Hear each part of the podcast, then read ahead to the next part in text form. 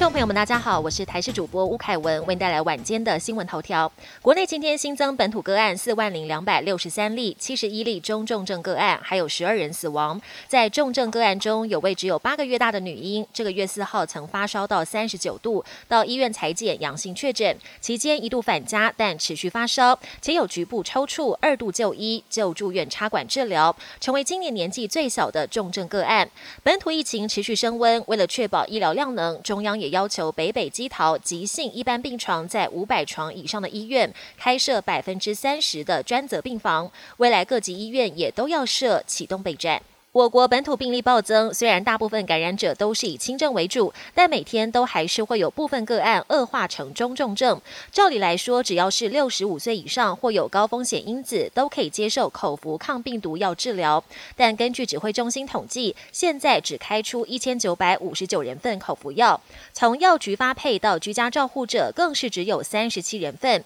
有急诊医师反映，问题出在开药真的很麻烦，平均一人得花两小时跑流程。还有确诊者都已经咳血，却连跑两间医院还拿不到药吃。指挥中心回应会在简化请药 SOP，同时严理电话问诊，让民众方便请药。随着确诊数不断攀升，国内逐渐走向与病毒共存，但不少民众对于居家照护、自主健康管理、自主防疫等措施还是一头雾水。我们特别整理四种情况，带大家来看看自己到底属于哪一类的对象。当确诊或被框列之后，到底又该如何应对？其中，如果是确诊者和入境者都需要七天居家照护，或是七天居家检疫，再搭配七天的自主健康管理；而密切接触者则是要三加四，也就是三天居家隔离搭配四天自主防疫，必须要快筛阴性才能外出。国际焦点：俄国胜利日阅兵仪式，台湾时间九号下午三点正式开始。先前外界猜测，普廷会不会在这一天正式宣战？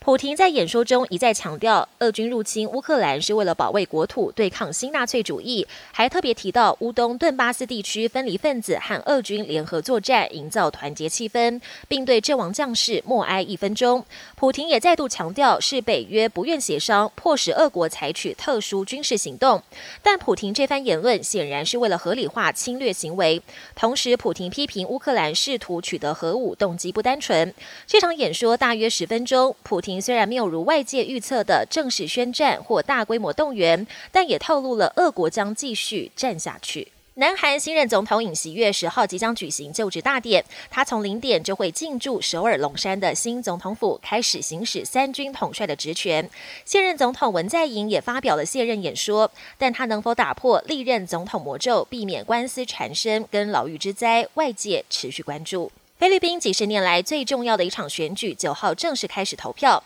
在这场被许多人视为攸关菲律宾民主成败的大选中，前独裁者马可士的儿子小马可士最被看好，渴望胜选，赢得总统大位，让马可士家族时隔三十六年重新上演威权复辟。本节新闻由台视新闻制作，感谢您的收听。更多内容请锁定台视各节新闻与台视新闻 YouTube 频道。